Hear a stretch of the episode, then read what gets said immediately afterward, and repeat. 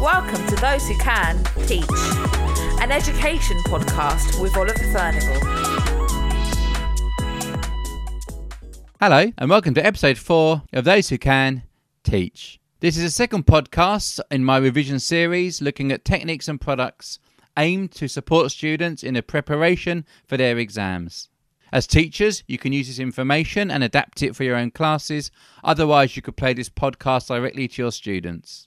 Please look back to the start of episode 3 for an overview of how to use the revision techniques and products. In this episode, I'm going to focus on the revision product of creating presentations, both visual and auditory. Creating presentations is a really useful way of revising, especially if you're an audio visual learner who gets stimulated by sound and sight. Those Who Can Teach. I'll first discuss creating visual presentations. Before making a presentation, find your notes on a topic and split them up into sections and subsections for the video.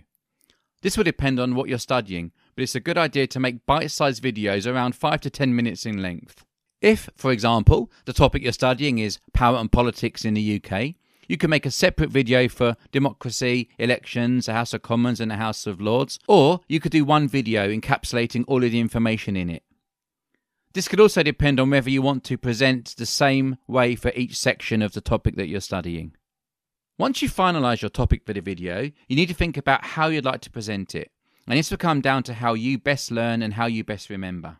Different ways of presenting for your visual presentation could include making a graph, a chart, a poster, or mind map. You could either film yourself doing this and narrating each part of the process, or you could create it and then film afterwards discussing what you've created. You could be filmed making a speech, reading notes, summarizing lists or bullet points. As well as your preferred learning style, this will also depend on the subject you are studying. Biology, for example, could have you discussing and highlighting the key points of a picture of a heart. History could have you filming yourself discussing the, a source and highlighting the origin, purpose, values, and limitations of it. While for economics, it could be you using a whiteboard at school or a mini board to draw a graph and explain it. When creating visual presentations, it's a good idea to get a partner to do this for you so that you can concentrate on your presentation rather than have to worry about how it's being filmed and then you can edit it afterwards. If your preferred style is simply listening rather than watching, you could create an audio of the topic you're studying.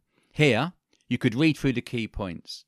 You could read through bullet points and discuss them, or you could write an essay and you could read the essay onto audio and then play it back. Both video and audio presentations can include you asking questions. When listening back, you can pause after hearing a question, and this could be asking you, for example, to write an answer, write an essay, once you do that, you can press play to hear the correct answer and compare your answer that you've just written to it. Questions could also come into quick fire quizzes or multiple choice questions where you quickly answer, press pause, and then press play to see if you've hit the right point. point, and if not, you know where to focus your revision on. The advent of smartphones make visual and audio presentations easy to make for those lucky enough to have them. This also means that you would have the video on you at all times when you've got your phone. And the big advantage of this is you can play and slash or listen to the video throughout the day, whether that's traveling to or from school on public transport, whether it's going for a walk, whether it's jogging in the gym, or last thing at night laying in bed. It's a really nice idea to create videos with friends in the same class.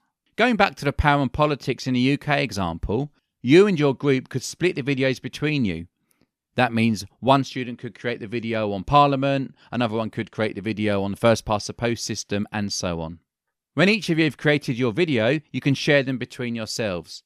Here, each student only needs to make one video on their own, but then they receive one from each member of the group. So, for example, in a group of six, you only have to make one video and you're going to get five back. The same for all of your partners. This helps split up the time it takes to revise the notes and create the video as well as filming it. In the past, I've had whole classes do this where they've split themselves into topics of the course and then subtopics, and each student's taken on one of the subtopics. And in the end of a class of around, I think it was 22 students, each student made one and then received 21 from their peers.